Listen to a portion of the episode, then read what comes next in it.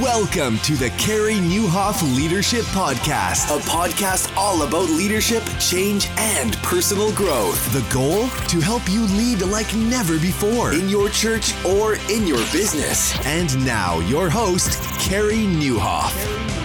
Well, hey, everybody, and welcome to episode 463 of the podcast. It's Carey here. I hope our time together today helps you thrive in life and leadership. And I've got my good friend Mark Batterson back. And uh, you know what? I mean, I have conversations with leaders all the time, and this one opens up just so realistically and authentically about just the couple years that we have been trying to lead through. And it's been hard on everybody. We got this new variant and it's shutting down the travel industry or at least compromising it again. But I think church leaders in particular have had a tough grind. And uh, we're, we're going to just empathize in this episode. And uh, we're going to talk about a lot of other things as well but I think you'll really appreciate it. A lot of you know Mark. We'll introduce him more formally in a little bit. But this episode is brought to you by Medi-Share. You know, they have a 98% customer satisfaction rating and an average member savings of 50% or more. Find out how much you could save by going to medishare.com slash carey. And by Gloo, you can sign up for your free 14-day trial of their texting app called Thryve. That's Thryve with a Y, and start connecting with your church community. You can go to thryve, T H R Y V E dot I O to learn more. So, Mark and I, uh, well, we're going to talk a little bit about habit formation. He's got a brand new book out that we talk about, but it has been a couple of years. And Mark is the lead pastor of National Community Church in Washington, D.C. It's one church with multiple locations. It's uh, focused on reaching emerging generations and meets in theaters throughout the D.C. metro area. They also, uh, well, and we'll talk about this, are a little bit entrepreneurial. They operate Ebenezer's Coffee House, the Miracle Theater, as well as the DC Dream Center. It's also redeveloping a city block located at the intersection of Capitol Hill, the Navy Yard, and Riverfront neighborhoods. And it's pretty incredible. We talk about it. And uh, I did do want to correct one thing. I said, yes, I've seen that space. I saw it actually thought about it afterwards. I'm like, that's not true.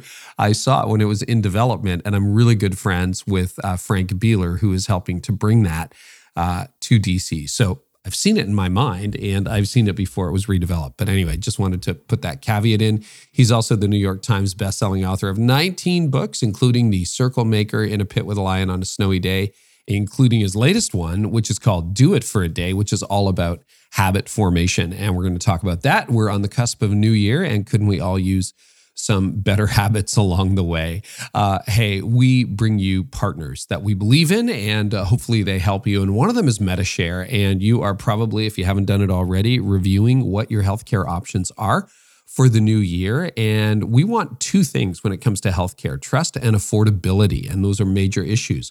With a 98% customer satisfaction rating and an average member savings of 50% or more, Medi-Share can help. It's an affordable alternative. They offer access to almost a million healthcare providers. They have a proven 27 year track record. And uh, another thing I love about Medi-Share is that they offer free and unlimited professional virtual counseling sessions to their members. That's always such an issue. It's like, can't afford counseling. It's like, well, with Medi-Share, you can. Find out how much money you can save by going to medishare.com slash carey. That's M-E-D-I share.com slash C-A-R-E-Y. And recently, I have been using, and my team has been using, an app called Thryve. That's Thryve with a Y, T H R Y V E to add texting into our efforts to connect with leaders. So some of you, we've got, I think, over a thousand people. Uh, we just started on that list. And uh, I'm really excited to teach churches about this. I'm a firm believer in email marketing. If you're a regular listener to this podcast, you know how I have said over and over again hey, guys, social is important, but don't neglect your email list. Well, text messaging is really the next frontier because open rates are dropping on emails and uh, they're about 98% on text messages. Thryve makes it incredibly easy to send text to individuals or groups, but it's so much more than that. Thryve is made and designed to help churches send devotional series, answer common questions, get more prayer requests, send surveys, and even collect stories of life change. And because everything is managed from one shared message inbox, you and your team can access messages from your phone or your desktop. That means you can assign prayer requests, respond to messages, track new visitor follow up, and more. So don't think of it as just, you know, oh, now my phone's going to blow up even more. No, way more robust than that. And if you want to check it out, your whole team can see and respond to every action from one place. That means human to human service for everybody. When you use Thryve with the other tools you already use, it's even better. Integrations with leading church management software systems are already available, and more are being added all the time. That's why Thryve is the leading church texting solution. Thryve also offers an extensive library template of done for you text. So at the click of a button, you can turn uh, on a text series for Advent, new guest follow up, your marriage, prayer, or of course, you can customize and it's completely free to get started. If you are not into text messaging yet, but want to, or you are and want a better solution, go to thryve.io. That's T H R Y V E.io today. And you can sign up for a free 14 day trial so you can connect with your church community. And now, my conversation with Mark Batterson. Mark, it's so good to have you back. Welcome. Thanks, Gary. Always good to be back. Yeah, yeah, yeah. I know that is an accomplishment at this point, right? Given the last two years that we've been through, we're still standing. You know, ha- having done all we to are. stand, stand is a pretty apropos. Um, in fact, uh, have you ever heard me share the gentleman Jim Corbett story?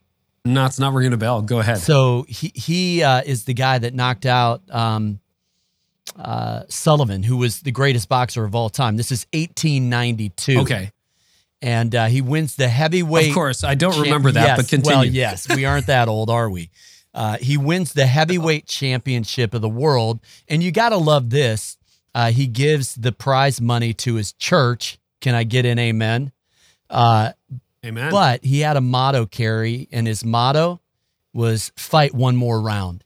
And I, I love it. He, by the way, that bout with Sullivan went 21 rounds, but that isn't even his longest bout. Pri- heavyweight championship bouts are hmm. now limited to 12 rounds. He once uh, had a fight that went 61 rounds and ended in a draw. And uh, this is a crazy place for us to begin an interview but that idea of fight one more round, there's probably at least 17 people that need to hear that today. You know, as leaders, we're, oh, we're, yeah.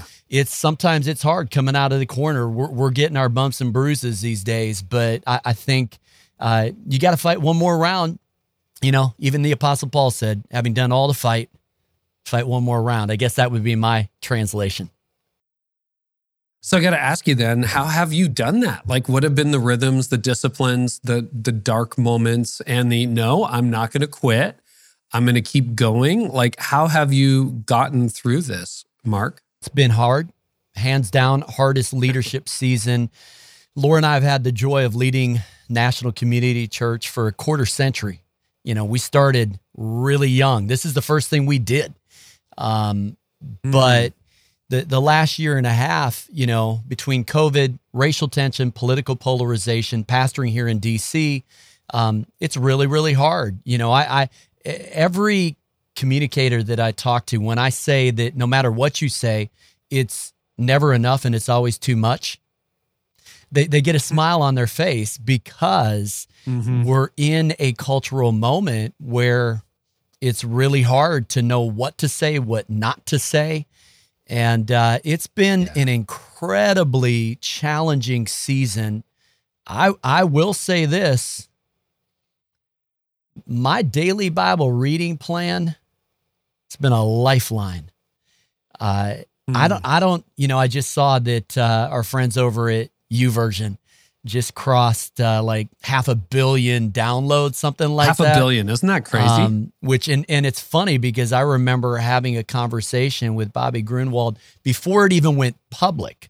Uh, I mean, this is a long time ago, and can I can I be honest? I was like, I wasn't really getting what he was saying. Uh, that that like what what what?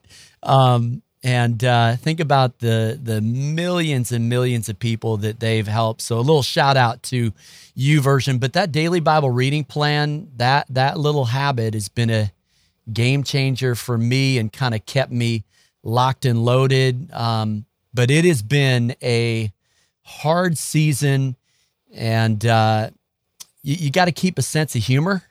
Uh, I think for starters, you you gotta uh, you, you got to stay humble. You got to stay hungry, mm. and uh, you, you weather it. And honestly, you get to the other side, and you know, that's that's how as leaders, I think you grow stronger, you grow wiser, and uh, you have a few scars. You maybe walk with a limp like Jacob did after that wrestling match. Yeah. But you you keep on keeping on. Was there a low point for you if you're willing to talk about it? Like, was there a moment where you're like, I don't know whether I can keep doing this? Or was it just a general prolonged hardship, discouragement? How, what what was sort of the the trough for you? Last week. okay. you know, I'm I'm literally writing in my journal. I'm so tired. I'm so out of energy. Mm. Like even even wondering, am I like under attack? What's happening here? Why am I so off kilter emotionally? Um, and, listen, I've read emotionally healthy spirituality. I love it. I've read everything about emotional intelligence. I believe in it. Um, I'm doing my daily Bible reading plan. I'm I'm locking back into the prayer discipline, Carey, I've I've got a friend, uh, Zeb Mengistu, who pastors a church in Addis in Ethiopia. We helped plant that church about 15 years ago, and uh, we recently had him come and speak. And he, he said, "I used to pray and then go to the office." And he said, I've, I've turned my world upside down these days. He said, prayer is my office. And I read mm. Acts 6 and the way that they reorganized around prayer and the word, and it challenges me that this is a moment where we've got to dig really deep. Um, in fact, we, we just, uh, you know, we're building out a city block about 100,000 mm. square feet. It's $50 million building project that's a, an absolute miracle. By the way, is an answer to prayer. It uh, one corner of that 4.7 mile prayer circle that I prayed in 1996. So w- when we just built out the latest phase, Carey, we had to dig down 40 feet. We had to put 109 micropiles into the ground, and we had to reinforce all of the the columns, all of the footers, because the building, as you know, is 130 years old. Well, mm-hmm. that to me is a picture of what needs to be happening right now. We need to micropile theologically. We need to micropile in terms of our own personal habits. This is a moment where um, uh, the wind is blowing. And if we aren't leading according yeah. to conviction, uh, you're going to get blown right off course and uh, it, it's not going to get you where you want to go. So uh, I think the stakes are high right now and uh, not the easiest time to lead. But I do believe mm. this is when leaders lead. And so I'm learning how to encourage myself in the Lord like David did and uh, going back to basics, going back to bedrock. And, and uh, that's kind of where things are at right now. You know, it's one of those things, Mark, where there are so many factors in play. It's not just COVID, it's the racial injustice, it's uh, polarization and the views that people have, which are all over the map. It's the unprecedented criticism, I would say, that most church leaders have taken. Um, all of that. And so I'm just asking the question which parts of that have been most challenging for you? Because i think a lot of us have this idea that hey you know what? Um, guys like mark they just don't struggle. He sold millions of books. He's got multiple campuses. It's awesome.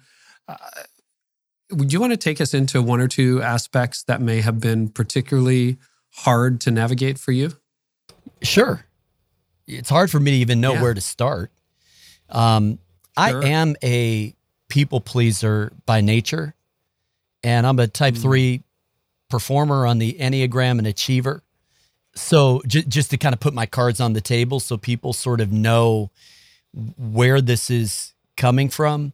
Um, yeah, I, I, have to keep reminding myself about the uh, diffusion of innovation, this bell curve that even if mm. your name is Moses and you come down Mount Sinai with stone tablets inscribed by the finger of God, there's still going to be 16% of people who are resistors. And you cannot take that personally. You just You can please some of the people all the time, all the people some of the time, but you can't please all the people all the time. Um, you know, if you live off of compliments, you're going to die by criticism. And then I go back to this idea in First Samuel where I think it's chapter 12 where Saul builds an altar to the Lord. It's the first altar. And the very next chapter, Samuel goes looking for Saul, and Saul is now building a monument to himself. And so, mm. Carey, it's one or the other. Either we're building altars to God or we're building monuments to ourselves. And these are gut check moments. These are moments where are you a living for the applause of nail scarred hands or are you depressed because of the metrics? you know, we're, we're, I'm in DC. yeah. We went a year and two weeks, not able to gather um, because of uh, regulation.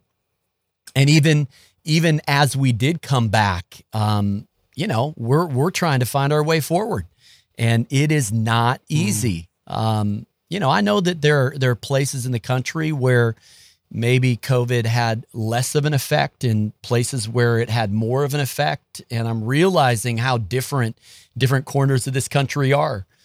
But in DC, it has taken a toll. There are quite a few churches that are just starting to gather again right now. And I, I, wish I could tell you that the numbers are are great in terms of Sunday morning attendance. Um, they they aren't. Um, but yeah. but you know, the other part of me, Carey, flips the coin and says, well, you know, one, one of our big challenges is spiritual codependency, anyways. People go to church on Sunday, check a box, check out Monday to Friday, and think they're good to go because mm. they listen to their pastor preach. No, no, no that's that's not gonna that does not work. Um, it's all about daily spiritual disciplines. You know, the only ceiling on our intimacy with God, impact on the world, is daily spiritual disciplines. That's what we need to be practicing. I will say this though, my appreciation for the gathering where we come and there's this mm. supernatural synergy as we worship, as we seek the Lord, as we study his word together. There is something that I have a renewed appreciation for it.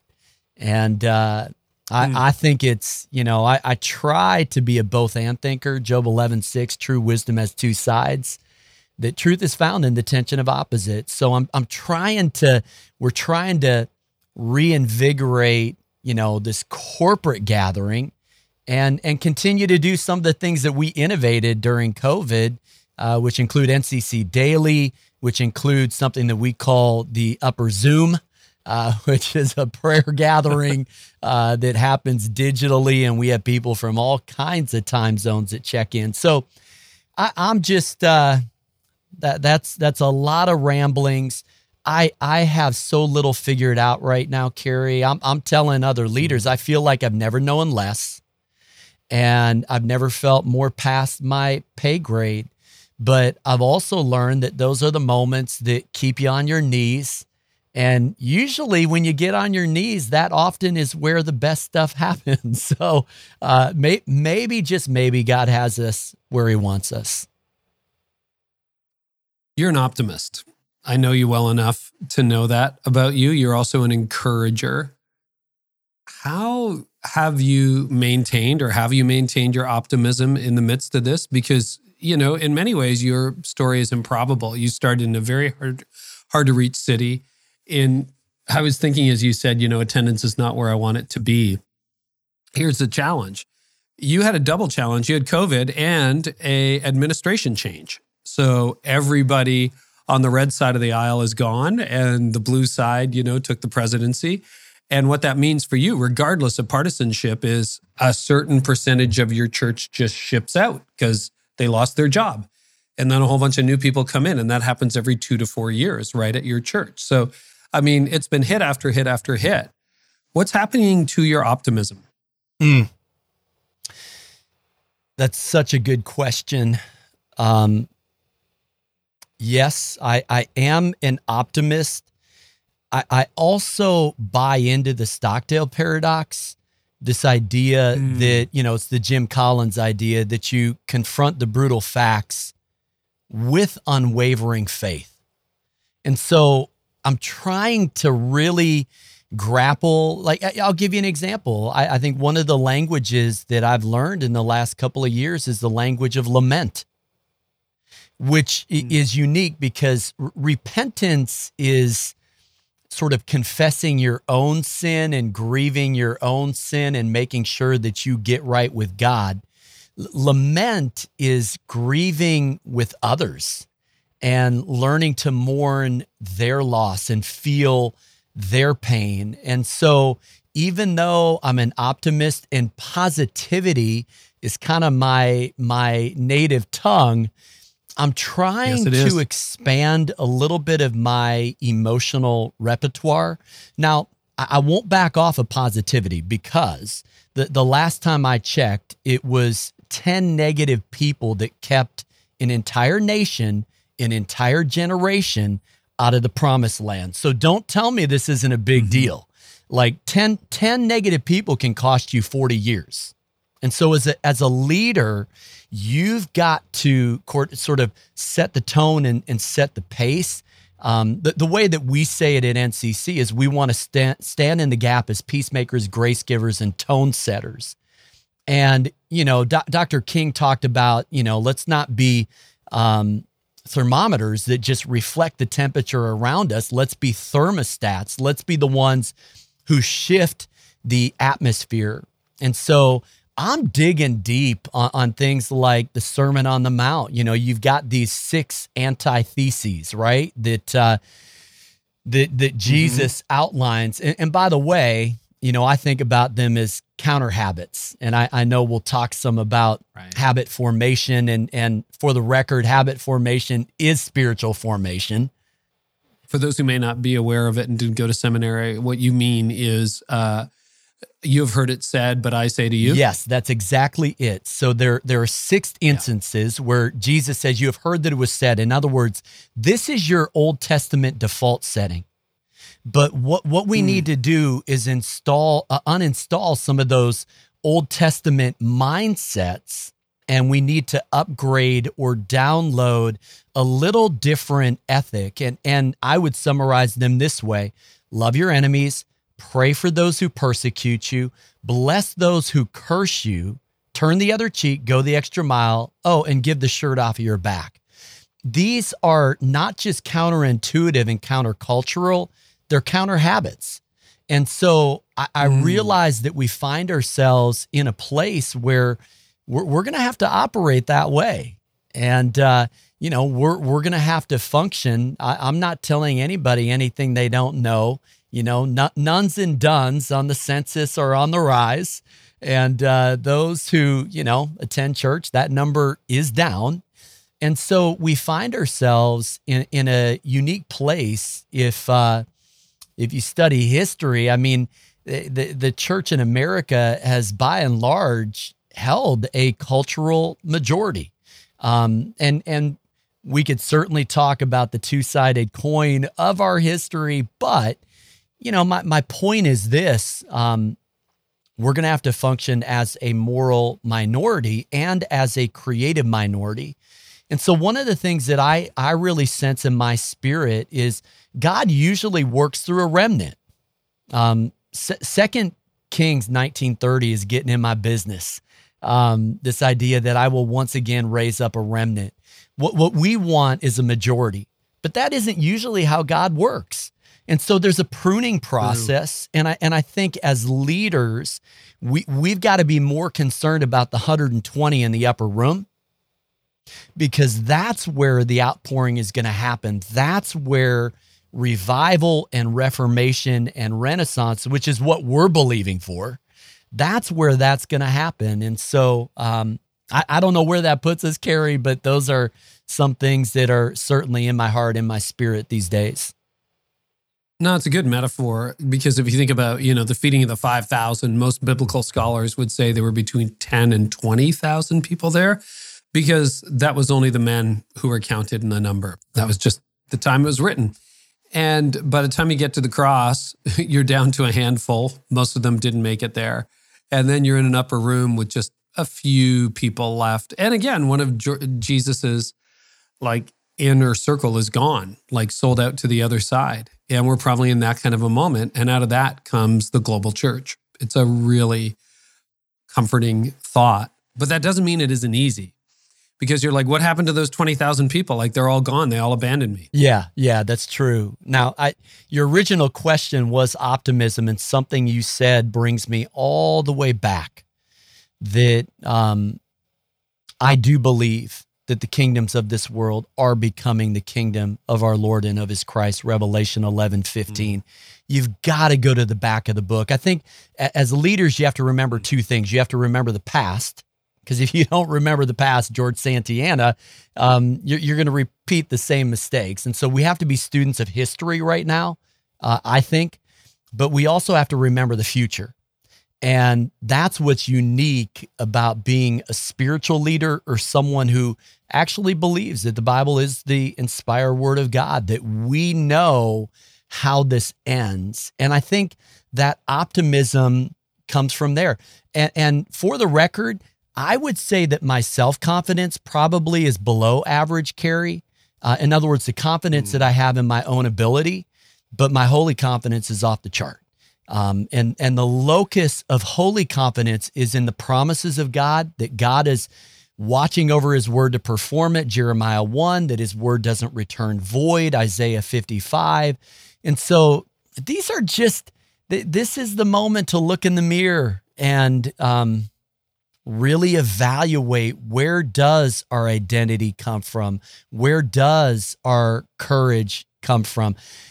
I, think it's the Hebrews 12 27 moment. Everything that can be shaken will be shaken so that the unshakable things remain. God is shaking false securities, false identities, uh, false idols, false ideologies, uh, false narratives, false assumptions there's a lot of shaking going on right now.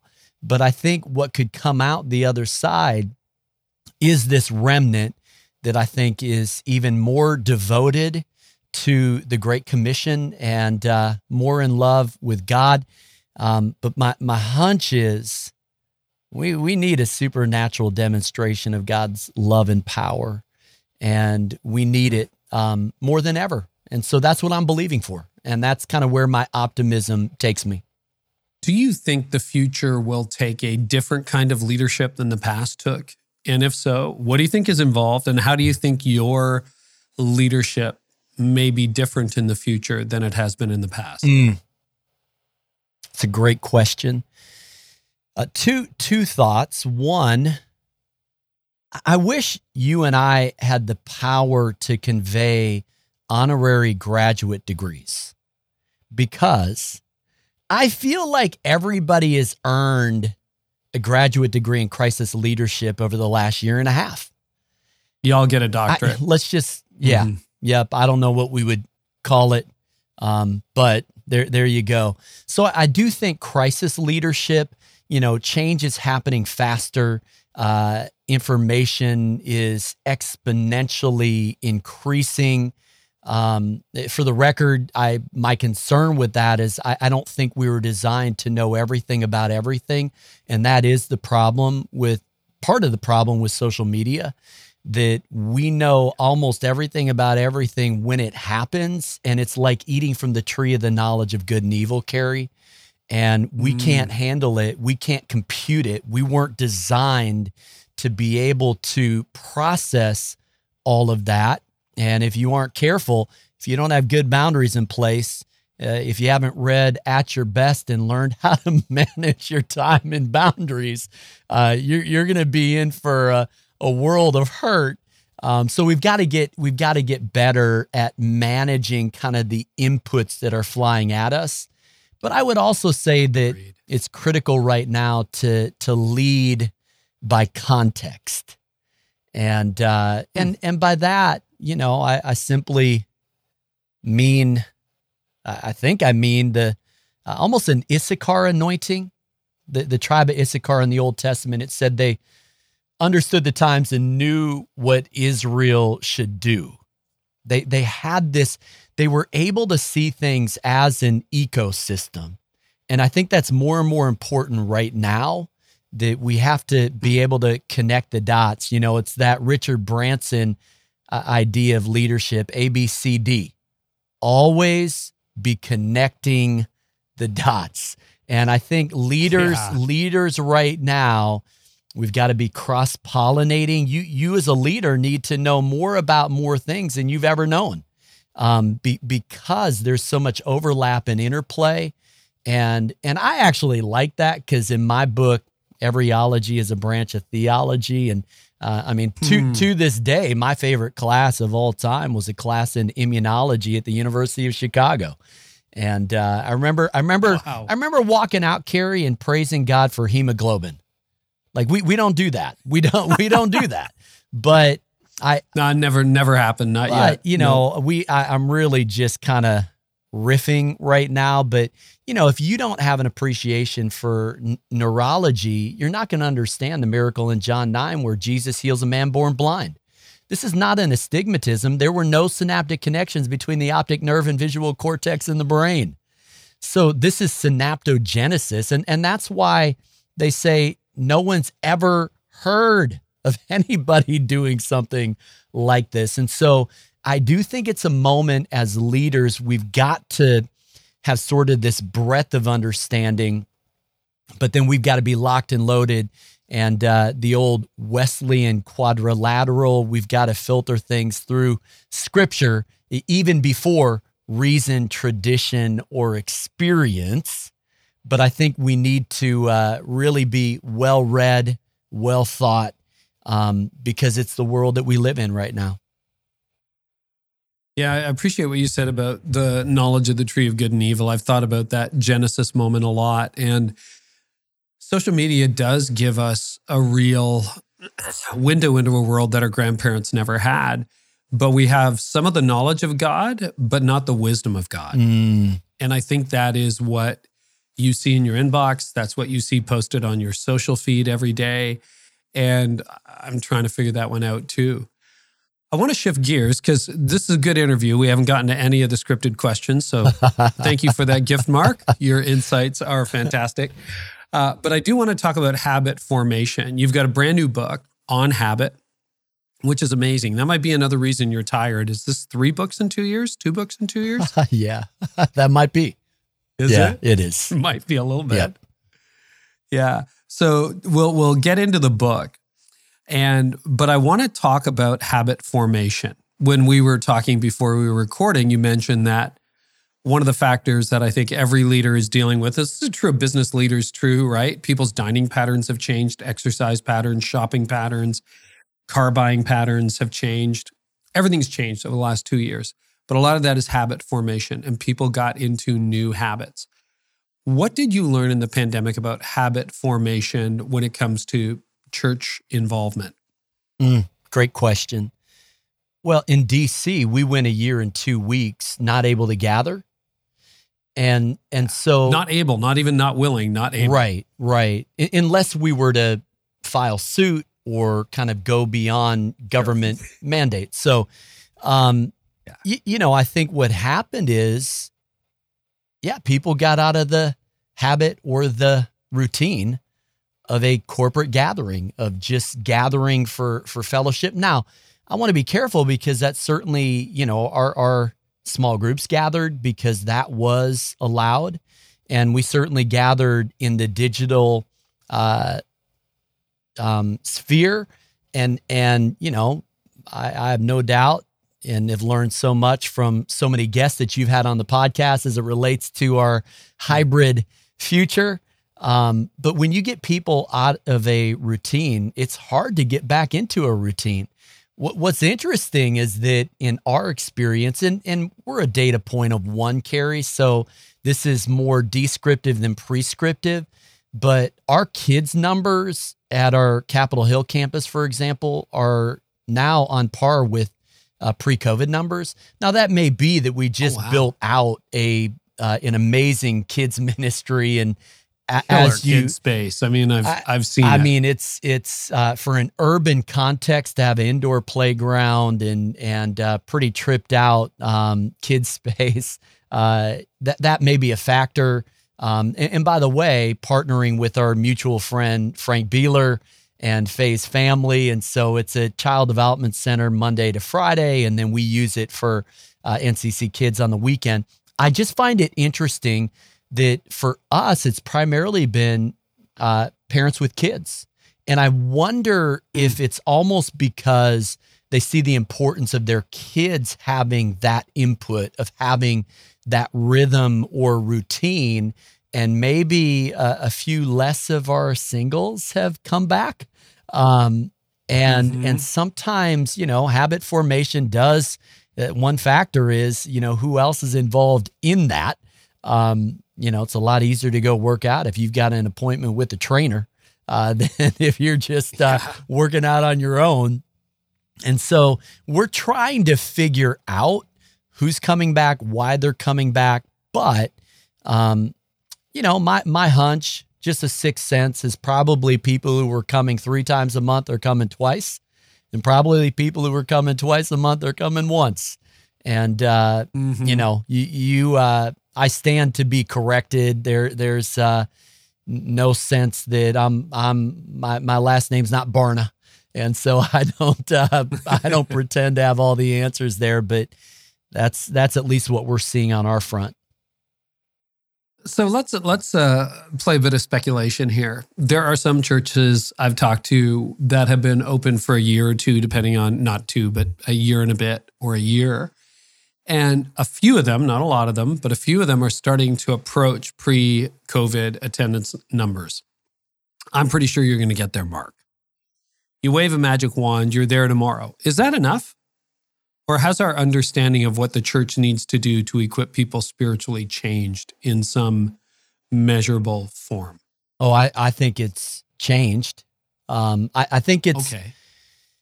Yeah, I I the way I keep, you know, talking to our team as well as our congregation, we're not trying to get back to normal. We're trying to get back to the supernatural. Mm. Like we we we I'm believing for the next move of God. Um, I, I want to see revival in my generation. And that does not happen on our timeline or on our terms. And by that, I, I, know that comes with baggage. People hear that and they think about, you know, probably a 19th century revival in a tent.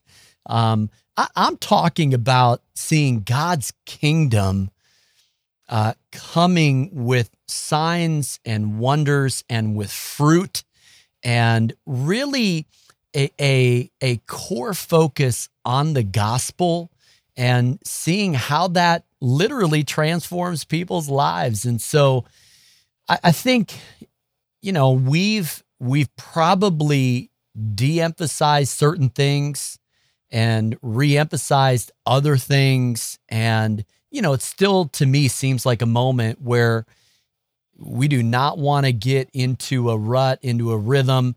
You know, it's this it's this idea, the Duke University study that 45% of behavior is um, habitual.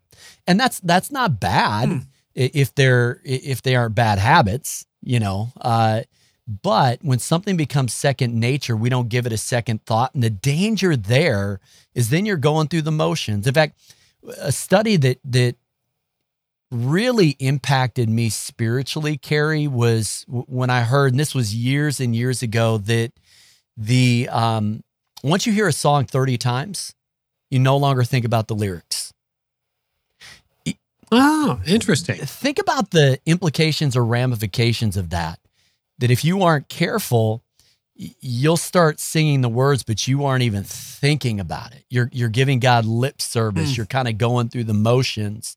And, and that's why eight ta- times the psalmist says, Sing to the Lord a new song. So I think this is a moment for a new thing, new wine, new wine skin, new song. Um, you, you name it. Uh, I, I love uh, I love the way R.T. Kendall uh, says this. Sometimes the greatest opposition to what God wants to do next comes from those who are on the cutting edge of what God did last. That is a mm. sobering thought. And so, it, you know, it takes me right back to one of our core values. If you stay humble and stay hungry, there's nothing that God cannot do in you or through you. Can you repeat the Kendall quote? Yeah. I think it's worth yeah, repeating. sometimes the greatest opposition to what God wants to do next comes from those who are on the cutting edge of what God did last. And uh, I, I cannot, this is more of a paraphrase, but man, Peter Drucker said uh, something to the effect that that during times of turbulence, the greatest danger is not turbulence. It's operating with yesterday's logic. And I would add to that yesterday's anointing, which is, by the way, that's the R.T. Kendall book, the anointing that uh, that quote comes from. And and for what it's worth, every leader ought to have four, five, six quotes that you quote all the time. You you need to have those in your back pocket so that that Kendall quotes one of them. Uh, I love Oswald Chambers. Let God be as original with others as he was with you. I, I love the mm-hmm. Einstein, never lose a holy curiosity. I love the Tozer, that a low view of God is the cause of a hundred lesser evils, a high view of God is the solution to 10,000 temporal problems. So I think as leaders, we want to have some of those quotes, just like we would have some verses that are kind of, you know, they're, they're, in our back pocket and you know help us as we navigate the leadership landscape well i don't know that it's a prediction as much as a hope but i think 2022 will be a lot of experimentation and innovation. And on that note with the kendall quote i think we will end up criticizing a lot of people who are innovating and the people we criticize today will be the people who coach us tomorrow because those are the people wow. are going to find the breakthrough right? Yes. it's going to be that's insane. Why are you doing that? That doesn't make any sense. And then we'll all get the aha moment a year or two five years down the road and then we'll say hey can you come in and like coach us on that mm. anyway, I, I, hope it's a year of innovation Carey have you said that before you you know i i listen and love the podcast we're friends and so we talk a lot Oh Have yeah, you ever yeah. said that? Like that's the people we criticize. I think today. I wrote that in either a talk I did. Okay. I've given a bunch of virtual talks. Yeah. And it might be in a blog post somewhere, yep. but it's not. Man. Uh, but yeah, I think that's the way it works, yep. right? The people yep. That we criticize today will be the people who coach us tomorrow, and may it be so. Mm, that's so good. You know, th- this is um, almost a, a side note, but next year, uh, one of our big initiatives is to launch a network and we're, we're not wow. we're not presumptuous like we have all the answers or come it's not that at all um, we just feel like it's uh, god's called us to be a teaching church uh, there are hospitals and teaching hospitals so uh, uh both of them care for people who are sick but teaching hospitals train doctors train that next generation of doctors and so, you know, we're excited. We we want to do more things that we get less control, less credit, doesn't have to have our name on it. You know, it's not about the name over the church door, it's about the name above all names. Hashtag same team. But where I'm going with this is I'm convinced we're going to be the primary beneficiary. It's it yeah, some people may come and learn from how we've done multi-site or even how we built an urban campus or you know, whatever else. You know what? I, I am leaning into church planters. I'm leaning into younger leaders. And I, I think we've got to be careful um, that, that we really we want to empower that next generation and and not be so so fixed in our ways or or feel like we have it all figured out. No, no, no. God is raising up another generation that we, we need to learn a thing or two from. Now, I would also flip that, Carey, and and and say, you know, I I you need to understand the millennials that you lead. You need to understand Gen Z. Like you need to, we need to have an understanding, but that doesn't always mean that you pander to what you understand. Sometimes you confront it. So it's not, I, I, yeah. I think there's, we, we need more of an intergenerational appreciation as a church. And, and part of that is just, I have a spiritual father, Dick Foth, who uh, 80 trips around the sun. And I would not be who I am or where I am without his influence in my life. And I'm so grateful for it. And we just need to make sure that uh, we're around some people who have been there and done that, and that we're also around some people that have dreams that are a lot bigger than their resume and uh, be challenged and encouraged mm. by them as well. Is there a place? Is that uh, a new idea, or is it developed enough that people can go to a website or uh, send you an email or stay tuned? Yeah, you know what? It's a it's a stay tuned. Um, okay. We we will in January. It'll mark uh, 26 years for Laura and I, and so we'll kind of go public in January, and that's a moment where we'll we'll put some information out there, and uh, we're not looking for something big. We're just looking for a, a tribe of people that we can rally around and and invest in and love on and uh, together see if we can advance the kingdom. I will say this what, what will be unique is that we're not just trying to plant churches, we want to start businesses. And, and part of that comes from the fact that you know that you know we're we just did a 50 million dollar building project and we're debt free and part of the reason yeah. why we're debt free is because of a $14 million gift from someone that has a mind for business, but a heart for the kingdom. And so I just feel like for every church we plant, we probably ought to start a kingdom minded uh, business and, and, together kind of advance the kingdom on all fronts. And and and this gets into you know Mars Hill and the Areopagus that we need to write better books, produce better films, draft better legislation, start better businesses. How? With the help of the Holy Spirit. And so it's not just about the church, I think it's about the kingdom at large. Well, I'm going to be uh, tuned into that, as I'm sure a lot of young leaders would. And I love the posture of humility too, because I think there was a day where when leaders who started networks, it's like, oh, come to me. I'm the fount of all knowledge. But that posture as a learning organization, I think, is another key to the future. So, a year ago, you released Win the Day, and then now you've released Do It for a Day, which is it a follow up to Win the Day or because it's all about habit formation? It is. And uh, so it's a 30 day habit challenge. And it, it mm. was just uh, to put this out there. You, you'll chuckle because we both write books, and sometimes those books become.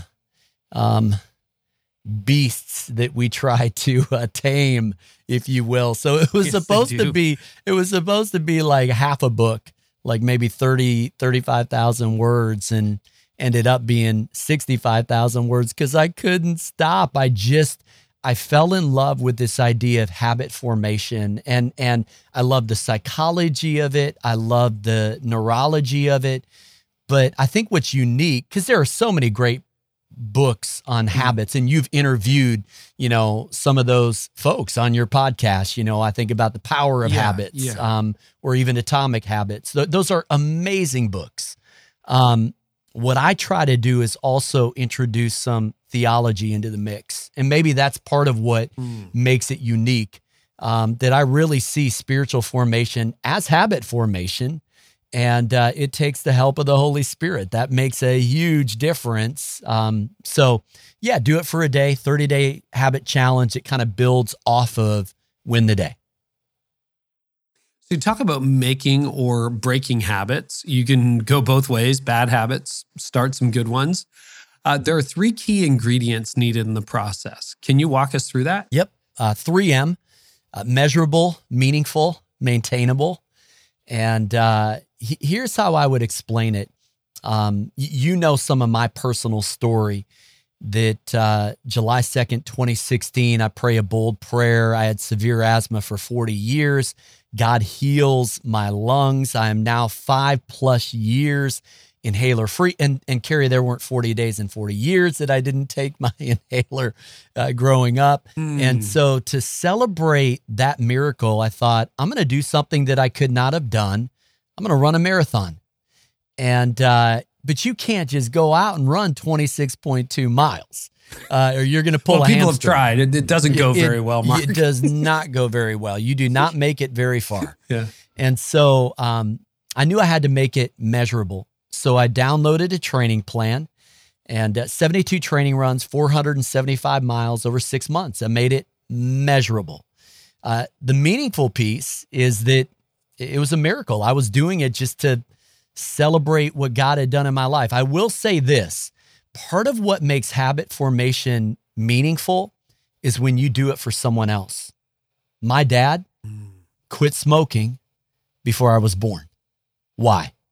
Well, it wasn't just for him, it was for me. He felt like it could negatively Yeah. affect my health. And, and so some of us need to make or break habits for a spouse, for a child, for the team that we lead. Um, so don't don't think of habit formation as just about me, myself, and I. It really is a team sport. A- And, then finally, you have to make it maintainable. Um, so you know you got to map miles, count calories, budget dollars, and uh, and it really happens one day at a time. Um, you uh, you're, you're a biker. You you uh, Oh yeah. yep. And uh, what, what's the what's the longest ride you've done? You know, I don't ride long, probably 75, 80K, although Tony and I signed up for a Medio Fondo on the east coast of Canada. And I think that will take us about 100 miles. So we'll do a century ride next year. Okay. And I'm guessing you'll probably reverse engineer that in a day. Yep. And you'll probably reverse Yeah, engineer that. basically dread, deny, um, ignore. No. Uh, yeah, I'll start my training in the spring. Actually, I got a trainer for the winter. yeah. So when we get back home, I'll start training this winter for it, Yeah. which shouldn't be that bad. But yeah, you can't just get on a bike and do a 153 kilometer ride Yep. and think you'll be okay. Yep. I remember doing a 10K ride when I first started, and I'm like, someone give me a medal. Like, this is crazy. Flop on the couch. I was dead. But you build up. Yeah. So, yeah. And yeah. and uh, I think 80 is the top I've done. Okay. Yep. Well, you know, I think, um, you know, habit formation experts, the the there's a range from 21 days to 254 days to make or break a habit, which is hilarious because that's like the biggest margin in the world. But but honestly, Carey, it depends on the person and it depends on the habit. My feeling is that 30 days, if you do something 30 days in a row, um, I have a good shot at helping you uh, do that for, you know, it can become a, a habit. You keep a gratitude journal for 30 days. It will sanctify that reticular activating system at the base of your brainstem that determines what you notice. Um, you know, if if if I can get you to do your age and push-ups for 30 days, well, by by the time we get to day 30, you you might actually feel better and feel stronger. And Oh, so, yeah. you know, I I think it's this idea that the, the way I would describe it is, you know, years ago I wrote a book, uh, The Circle Maker, and and then I came out with a 40 day prayer challenge called Draw the Circle. So in a sense, do it for a day is to uh, win the day. What draw the circle is to the circle maker. It's about let okay, let's put it into practice. Let's start pick a habit, any habit. Now let's do it for a day, and you do it 30 days in a row. And I kind of walk people through that process and and maybe function a little bit like a life coach or at least a cheerleader. Well, and good timing too, heading into a brand new year and arguably a brand new era. Can you talk about uh, prompt, pattern, and prize, Mark? Yeah, and and this takes us all the way back to B.F. Skinner, right? The uh, stimulus, uh, response, reward. Oh, not the, The- Simpsons the, character. uh, yeah. Okay, that's fine. No, I'm kidding. I love it. Principal Skinner. Yes, yes. Um, so you know, it's it's this idea that uh, you've got to identify the prompt, and and that takes us right back to the the Sermon on the Mount because so much of what Jesus is doing is reconditioning reflexes. Because when someone slaps you on the cheek, the natural reaction is to slap back. But, but because that's the prompt, the the uh, the pattern would be slapping back. But if you can interrupt the pattern and turn the other cheek, now you have a very different kind of habit habit pattern evolving. Well, why would you do that? Well, then it gets to the reward. You've got to keep your eye on the prize. Like, why am I doing what I'm doing? And kind of keep yourself motivated with the end game. And so a lot of the book follows that pattern. Let's get really good at identifying the prompt. And, and you know, you could even apply this to uh, temptation. Uh, that, that old acronym HALT hungry, angry, lonely, tired. Well, those four those four things, those four prompts, well, you the, you better be careful. You've got to make sure that you're on your guard when you find yourself uh, in one of those situations. And so, Mhm. you know, it's it, Carey. It's crazy how much of habit formation just really is a higher level of self awareness. Like, do, do you do you have any apps where like I used to occasionally um, count calories, and I would for a season there I would track what I was eating and how many calories, or I've done that with you know map my map my miles. Do, do you do any apps like that where you you kind of track certain things? Yeah, I do Strava. I have an Okay. Oura ring, which measures a lot of biometrics and uh, particularly sleep for that. You got an Oura I ring do too? too. Nice. Um, What do you use it for mainly? well, I I you know Other than that, it's cool. People ask me that. I'm like, I don't know. It's cool. No, listen, sleep is a stewardship issue. I mean, we're we're talking about win, win the day, do it for a day. In the Jewish way of life, the day begins at sundown. So, Mhm. you know, not when It's the sun comes up the next day. And so the the number one thing that prepares you for the day ahead is the night's sleep. So I'm always looking at my sleep score, at my readiness score, Mhm. and and it's a great example. It creates this awareness. Wait i didn't get enough sleep last night. Well I, I better make sure that you know i get the kind of rest i need tonight.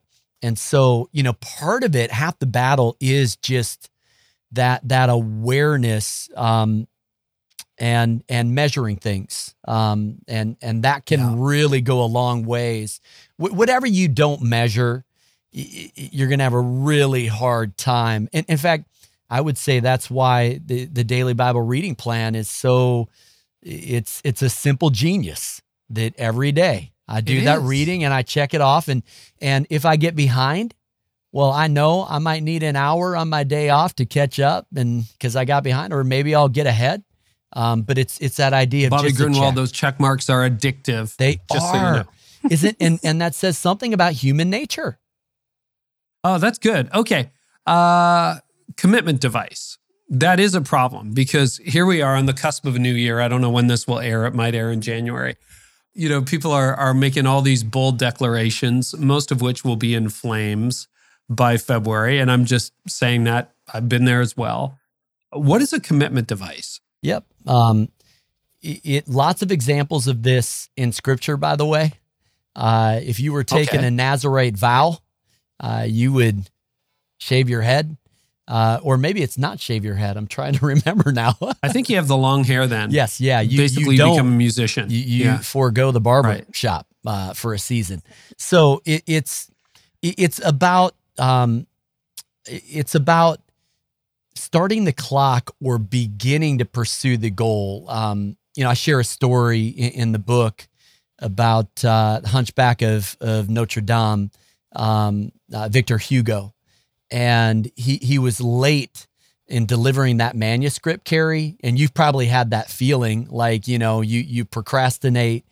Well, he, here's what he did. He uh, he- he asked uh, one of his uh, maybe his secretary, whoever it was that was working with him, to put all of his clothes, save like a bathrobe kind of garment, put all of them, lock them away, uh, so that he wouldn't be tempted to go outside uh, or go to town or go to a party. He, he basically needed something that would force him.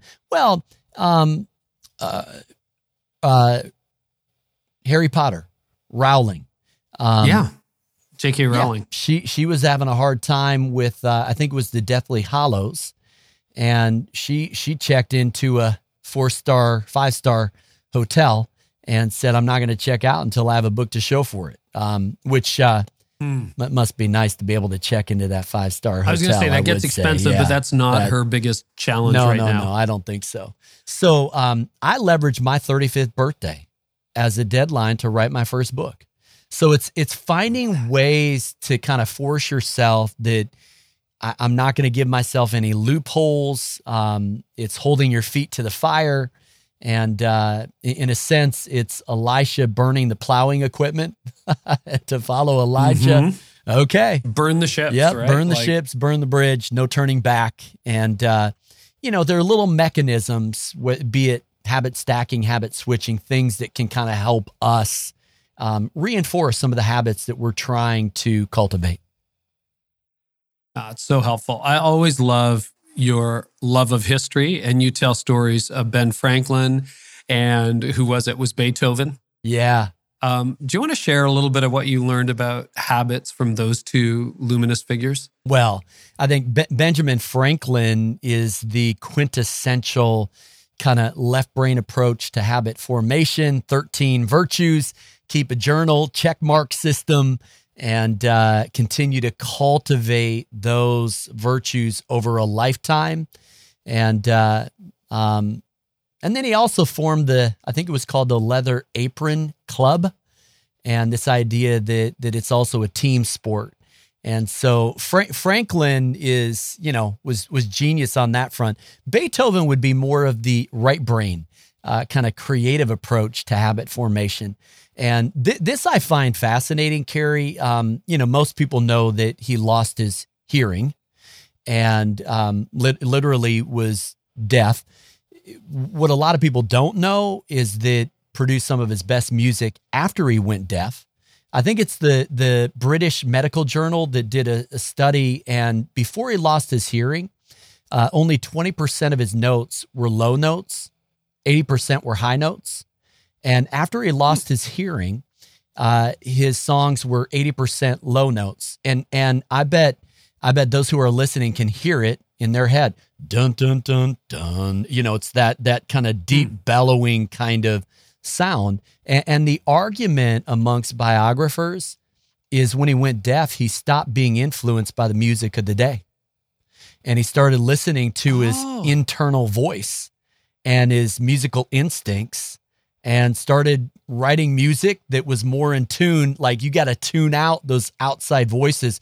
It's really a it's really a powerful metaphor uh, for self leadership and um and, then he had to uh, like he put a pencil in his mouth so that he could he feel kind of the timbre of the notes and feel the vibration. And so you know okay. yeah i have this like way this is why i love conversations with you I have this thing from way back, maybe in college, where I remember reading about that. And I was thinking that what he, the way he accessed music was through the ver- reverberations.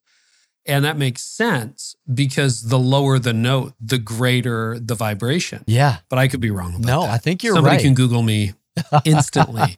but uh, yeah, it's funny. You know, it's the same thing with Monet. I was explaining this. I read this Journal of American Medicine article and you know he gets more and more abstract he's sort of one of the the leaders in the impressionist movement and there's an argument among medical historians that perhaps he had some optical condition that actually made his vision more blurry and more quote psychedelic mm. or whatever and so when you look at his 1870 paintings they're very realistic and by the time you get to the mid 1920s they're almost abstract and they think it follows the degradation of his vision. Mm. I don't know. You know, stuff like that is fascinating, is not it? It is. And I mean, it would almost be a sin of omission not to go there. You know, Alfred Adler, 20th century, uh, posits the theory of compensation that what we perceive as disadvantage is often uh, an advantage because it forces us to cultivate certain skills or abilities that we wouldn't need otherwise. And he actually points to artists with optical anomalies and conductors or musicians with uh, degenerative conditions in their ears. So the the Beethovens, the Monets, they they uh, wow. but but then here's what's really interesting, Carey. 35% of entrepreneurs, according to one study, uh, are self-described as dyslexic. Which is oh wow! Which just well, Richard Branson, who you mentioned, would be yep. chief among them. And yep. and so the theory is, it put them at a, an academic disadvantage. They had to work harder to learn how to read, and so one, they probably had to cultivate a higher work ethic, which would then pay dividends in terms of starting a business, and or they had to cultivate other skills, so verbal skills or people skills or emotional intelligence. And, and so I find it fascinating that uh, I, I guess the the way I would say it, and I actually I do write about this a little bit in the book that you know you, your strong hand represents the the gifts and abilities that God's given to you. The, the weak hand represents those things that don't come naturally. Um, and mm. we tend to kind of play to our strong hand, and there's nothing wrong with that. But the last time I checked, God's power is made perfect in weakness. So be careful that you don't dismiss. In fact, you know, I'm 22 years old. I feel called to write, but I take a, a aptitude assessment that shows a low aptitude for writing. In other words, whatever you do, don't write books. Well, I read 3,000 books before Holy I cow. wrote one. And, and I used to complain, and you'll appreciate this, Carey, because you're a, a communicator. I used to be so frustrated that I had to manuscript every message that I spoke because I just wasn't good enough to get up and wing it. I, I couldn't speak extemporaneously. Well, what I didn't realize for about 10, 12, 13 years, I think God was cultivating a writing skill because I had to write everything out. And so I didn't even know it. But for 13 years, what was perceived as a weakness on my part actually would become the thing that, you know, over time would become the the strength and probably the thing that you know that would have the most influence and and that is books I've written but it's it's certainly not a strong hand it's not a natural gifting it's just something that um, I perceived as a disadvantage that became uh, an advantage and so I think as leaders part of that is just having the awareness of how we're wired and uh, and then of course leadership always goes back to self leadership and self leadership usually starts with those habits. Well, that's kind of a full circle, isn't it? An inclusio to use the literary term, because we started by talking about how hard this season was. And as you're describing the different challenges that Beethoven or others would have encountered, you know, one of the defining moments of my life was the hardest. It was my burnout. And if you had talked to me 15 years ago, I would have said, nah, it's over. God could never use this. I'm not even sure he's in it. And now I would say, perhaps he architected it. Mm. And I'm not making claims about COVID or anything like that, but I'm just saying if you're at the bottom, hang on. It's not an unredemptive moment. Mm. And there may be something that's being formed in you right now as a leader that not today, not tomorrow, but five years from now, 15 years from now, 13 years from now, you'll look back and go, oh, and that was the beginning of X, which defined the strength of your leadership in the future. Mm, that's so it's a hopeful way to end, isn't it, it? It's so encouraging. And we were so privileged to host you at National Community Church. I think the year was 2015. 15, 2016, maybe. Yep. And uh, you gave a talk that that basically uh, equates to at your best. And I remember coming up to you after that talk, and and you shared about some of the burnout, and it and it helped me navigate some of the challenges that I've faced. And I remember saying to you, Carey, that is a book. And I have to tell you, when when I got that book in my hands, and then pretty fun. Recently, I was in Times Square, and I I sent you a picture and I was in the the Marriott Marquis in the in the uh, coffee shop, and there is your book sitting on the book stand. And I in just Times Square, in New Times York City. Square, and I'm thinking to myself, Unreal. you know, God is good. He has plans and purposes that are in in His heart. A man plans his course, but God orders our footsteps. And so, you know, I I just I've taken more deep breaths in the last year than probably all the other years combined. But, you know, as hmm. leaders, mm. take a deep breath. God's got this, God's got you. And uh, He can even use some of those tough times to, uh, to help you be at your best, pun intended. Well, and you know this, but that was such a pivotal moment for me because a couple of things, and this is a, this is a, a case study in constraints. So I had just been through a new public speaking course that North Point hosted for those of us who are involved at North Point. and I had a whole new approach to communication I hadn't tried before. You had invited me to speak to your team. I was honored and I thought, I want to knock it out of the park. So I'm going to try a new style and new ideas that I hadn't shared before. But the number one question by that point was, how do you get everything done? I'm like, well, I'm going to try to extract some principles. And I didn't know how it would go. And you were sitting in the front row. I remember coming down after finishing the talk, you stopped me and you said, That's some of the best stuff on time management I've ever heard in my life. That needs to be a book. I take that really seriously when my friend Mark, also New York Times best-selling author, tells me to write a book. And I went home and as I thought about it, I thought, gosh, it's a really busy season. I was still, you know, working very actively at the church. The company was growing. And I thought, I don't know whether I have the bandwidth for a book. Let me try to put it into a course. So that course became the high impact leader, mm. became the most successful course I've ever done to date, which then gave me the chance to test this with thousands of leaders before I put it in book form. And now it's out sitting in Times Square, New York, which is pretty cool. That is pretty cool. and cool. you get full credit in the book, by the way. I tell that story, I think, in the acknowledgments. You, you do. Uh, I think I, you, you you read that and you shot me a note and like, hey, thanks for remembering, including me. That's great. I, and for that picture as well, Mark. Yeah, I don't always read the acknowledgments, but it's so funny. I, I finished your book and I, I thought I'm going to keep flipping through. And that's what jogged my memory back to that moment because it had been mm. a few mm. years. And oh, uh, I'll never forget yeah, it. Yeah. So, but you know, it's funny because people see, oh yeah, a book in New, in Times Square, New York City. That's easy to do, or that's so rare it'll never happen. But there's almost always a really circuitous backstory yes. to that. So I'm glad I'm glad we could talk about that. So so fun. Your book, Win the Day, Do It for a Day. They're available everywhere that books are available. Any place in particular you want to send people or a final thought from you today, Mark? If people want to pop over to markbatterson.com, I've got mm. seven habits uh, or seven steps to setting life goals. And, um, awesome. you know, that's kind of one of those little freebies as well as a few downloads. In fact, if people want to do uh, the, the book with their team or with their organization, we've got you know, lots of graphics and trailers and all of those good things. So, and all of that, of course, is free. Oh, awesome. Yeah. So that's at markbatterson.com. Yep. Mark, you're a gift to me and to millions of other leaders around the world. Thanks for being so transparent today. And just thanks for being such an encourager. Every time I spend time with you like this, or in person, or over dinner, or at your church, it's just so inspiring. Mm. So thank you. Hey, Carey, thank you.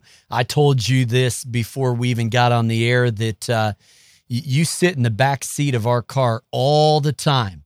And uh, as Laura and I drive here, there, and everywhere, often you are uh, with us in the form of the podcast. And I'm just so grateful for your voice, for your friendship.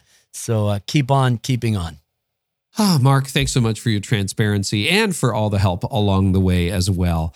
If you want more, you can go to the show notes. You can find everything at careynieuwhof.com slash episode 463. That includes transcripts if you really want to drill down on something. And of course, we have links to everything we described about. I've really been getting into the show notes of some of the other podcasts I listen to. And if you're one of those people who, like me, never went to show notes for the shows you listen to for a long time, you may want to check it out. There's a lot of gold there. Plus, we recap some insights. Super excited about the next episode. We're going to take a really fun direction, and I'm going to interview a couple of people I've gotten to know over the last year in my community Simon McRae and Darcy McDonnell. And uh, it's been a brutal two years. They actually opened up two restaurants in the middle of lockdown and succeeded. And I wanted to figure out how they did it. Here's an excerpt. But it was it was something that I, I just thought this this is better. We can do a better restaurant than this. We can uh, we can have a better idea. We can execute it better. We can uh, uh, have a better group of people. Um, uh, it, it, was the idea that there was there was the potential there to do something um, that was more unique and uh, and a way of doing a better restaurant often I find that the best lessons come from what I call cross disciplinary learning. And you're like, well, I'm not in the restaurant business. What can I learn? But that's often where breakthroughs happen. And so we talk about, well, all kinds of things. Anyway, tune in next time for that. Also, coming up, we've got Nicky Gumbel, Rick Warren, Mark Sayers. I've got a whole future series, and uh, we got some really great guests on what's coming up next on the internet, hybrid church, uh, meta trends that we should be watching, and a whole lot more. And uh, well, stay tuned because we're going to have a really fun time. If you haven't subscribed yet, would love for you to do that. Thank you to our partners for this episode. Medi-Share would love to help you save money and uh, also, well, 50% or more and enjoy their 98% customer satisfaction rating. You could save by going to medishare.com slash carey. That's M-E-D-I share.com slash carey. And Thryve can help you really start texting and connecting with your people directly. You can sign up for your free 14-day trial of their texting app Thryve and start connecting with your church. So go to Thryve, that's T H R Y V E dot I-O, thryve.io. Thanks to our partners for that. And uh, I want to thank all of you who are leaving ratings and reviews for At Your Best, my new book. I'll tell you, it's pretty humbling, pretty exciting to see what you're doing. I'm going to share some of those with you next time on the show. In the meantime, thank you so much for all of your kindness, for everything that you do. We're in your corner. I'm very pumped for 2022 on this podcast. And uh, yeah, I can't believe it. That's right around the corner. Thanks so much for listening. And I hope our time together today has helped you thrive in life and leadership. You've been listening to the Carey Nieuwhof Leadership Podcast. Join us next time for more insights on leadership, change, and personal growth to help you lead like never before.